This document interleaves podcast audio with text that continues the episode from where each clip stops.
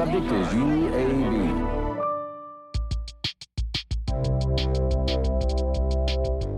This is UAB Memories, where we get nostalgic and share the memories people have made over the years at the University of Alabama at Birmingham.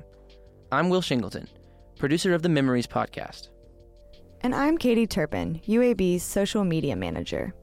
At UAB, we laugh, we cry, we discover, we learn, we excel, and we do it together.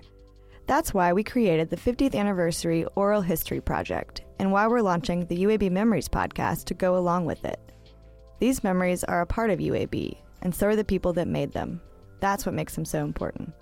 We've recorded dozens of hours of memories from people whose lives have been touched by UAB, from all the way back in 1969 when UAB was founded up until now, and everywhere in between.